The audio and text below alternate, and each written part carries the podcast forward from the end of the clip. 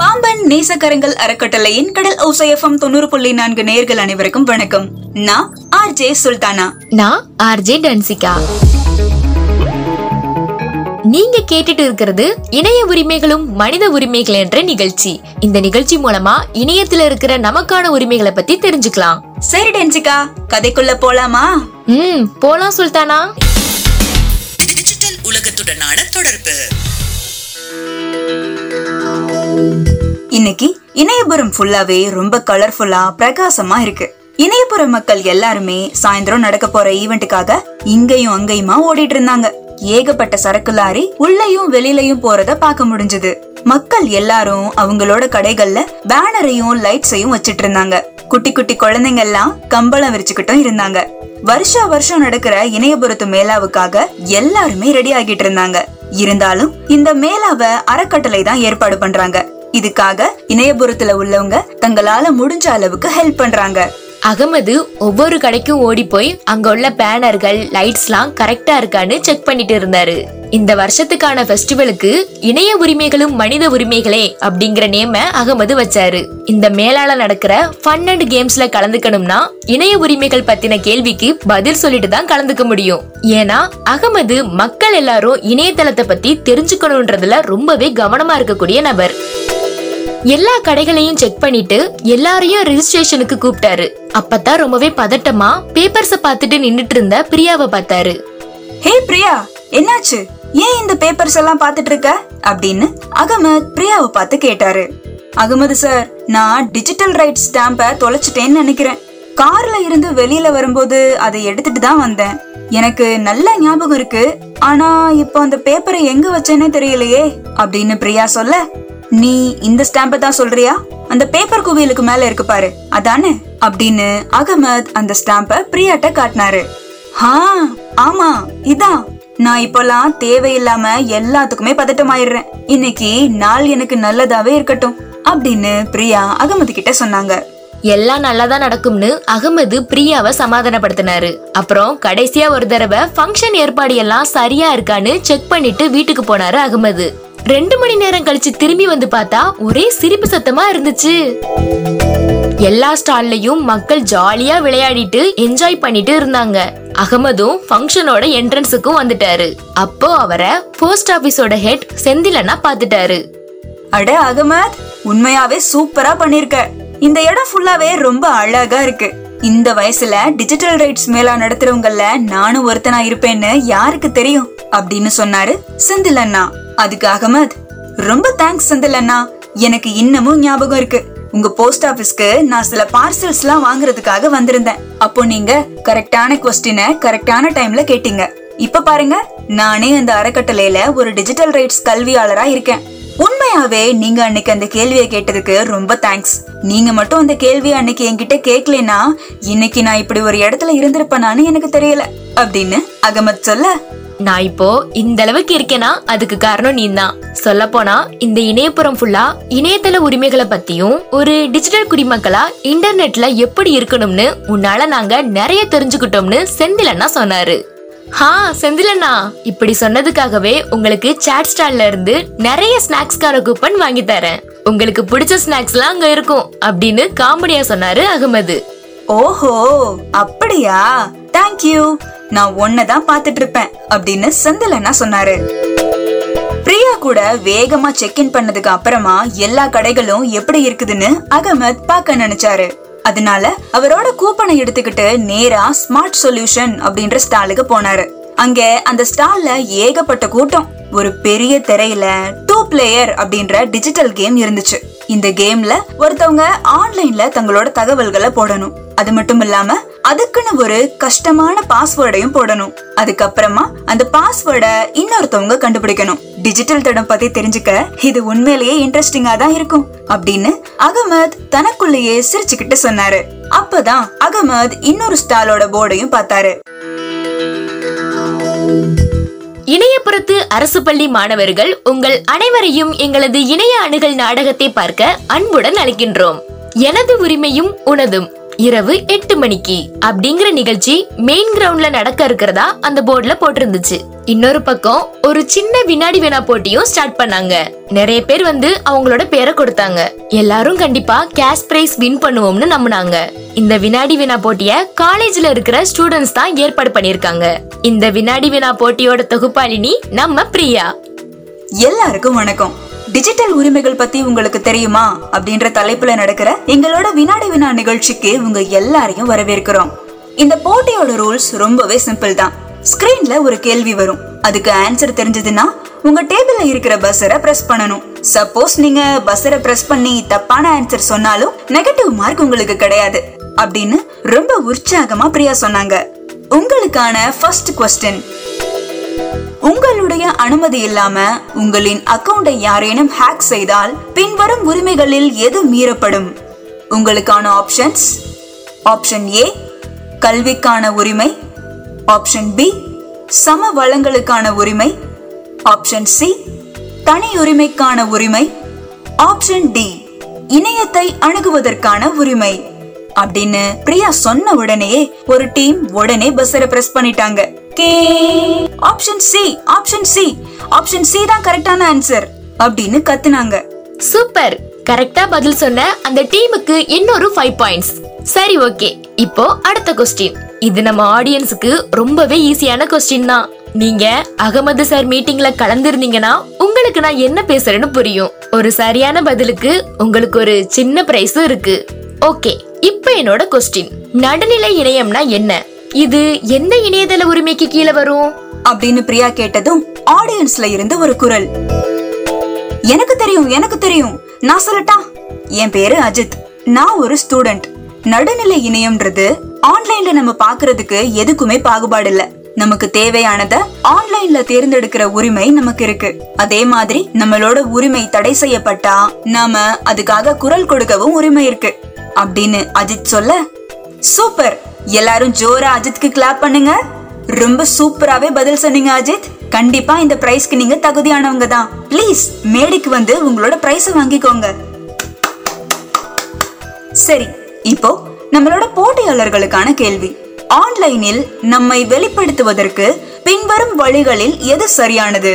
உங்களுக்கான options: option A வன்முறை எதிர்ப்புகளை ஆன்லைனில் ஏற்பாடு செய்வது, ஆப்ஷன் பி மற்றவர்களின் கருத்துகளுக்கு மரியாதை கொடுத்து நம்மளுடைய எண்ணங்களையும் யோசனைகளையும் பகிர்ந்து கொள்வது, ஆப்ஷன் சி நாட்டின் பாதுகாப்பை அச்சுறுத்துவது போல் கருத்துக்களை பகிர்வது, ஆப்ஷன் டி ஒருவரை பற்றி அவதூறான பொய்யான கருத்துக்களை பகிர்வது அப்படின்னு பிரியா க்வெஸ்சன் கேட்டதும் கீ அப்படின்னு பஸ்ஸரை பிரஸ் பண்ணிட்டு இந்த கேள்விக்கான பதில் ஆப்ஷன் பி அப்படின்னு ஒரு டீம் பதில் சொன்னாங்க.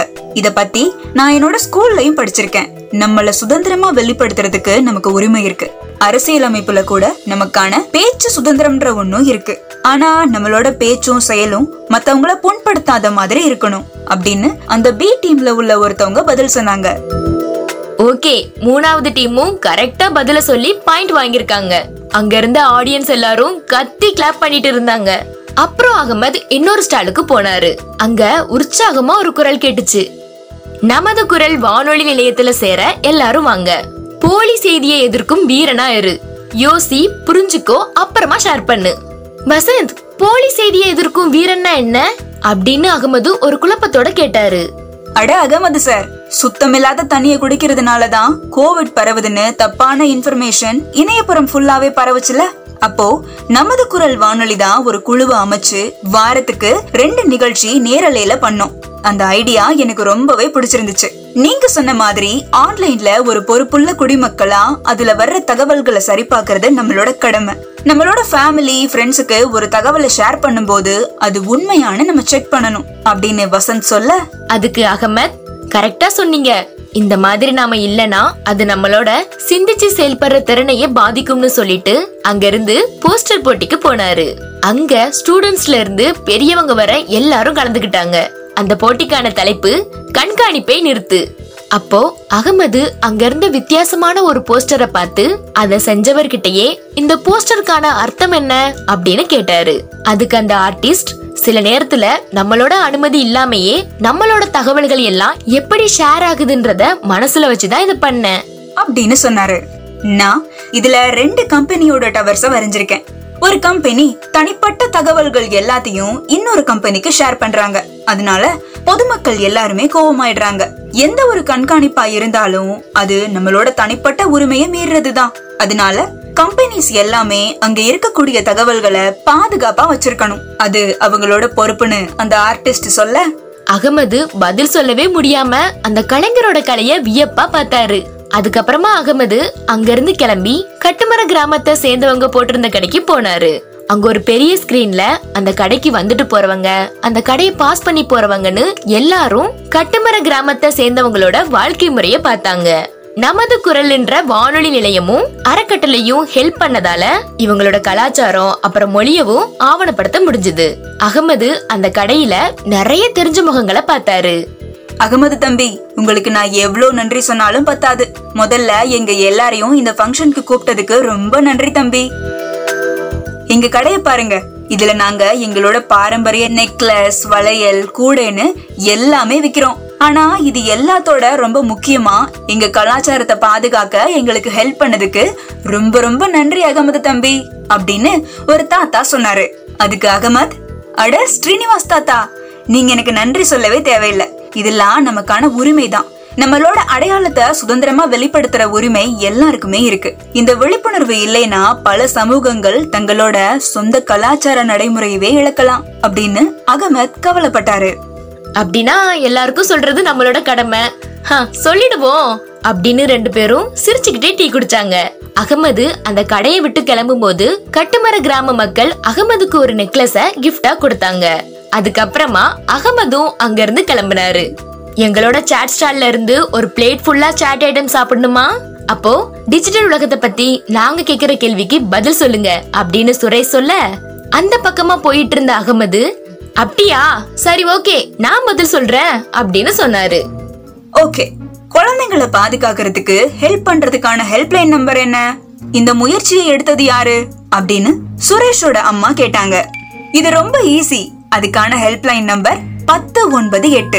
இதுக்கான முயற்சிய பெண்கள் மற்றும் குழந்தைகள் மேம்பாட்டு அமைச்சகம் தான் எடுத்துச்சு. சரி, எனக்கும் உங்கள்ட்ட கேக்குறதுக்கு ஒரு கேள்வி இருக்கு. ஆன்லைன்ல உங்க குழந்தைங்களை சேஃபா வச்சுக்க ஒரு பேரண்ட்ஸா நீங்க என்ன செய்யணும் அப்படின்னு அகமத் கேட்டாரு. ஒரு பேரண்டா டிஜிட்டல் உலகத்தை பத்தியும் அதுல இருக்கிற எல்லாத்த பத்தியும் அதிகமான விழிப்புணர்வு இருக்கணும். அது மட்டும் இல்லாம குழந்தைகளுக்கும் ஆன்லைன்ல உள்ள ஆபத்துகளை பத்தி சொல்லி கொடுக்கணும்னு சுரேஷோட அப்பா சொன்னாரு. உடனே சுரேஷ், எனக்கும் ஒரு கேள்வி இருக்கு.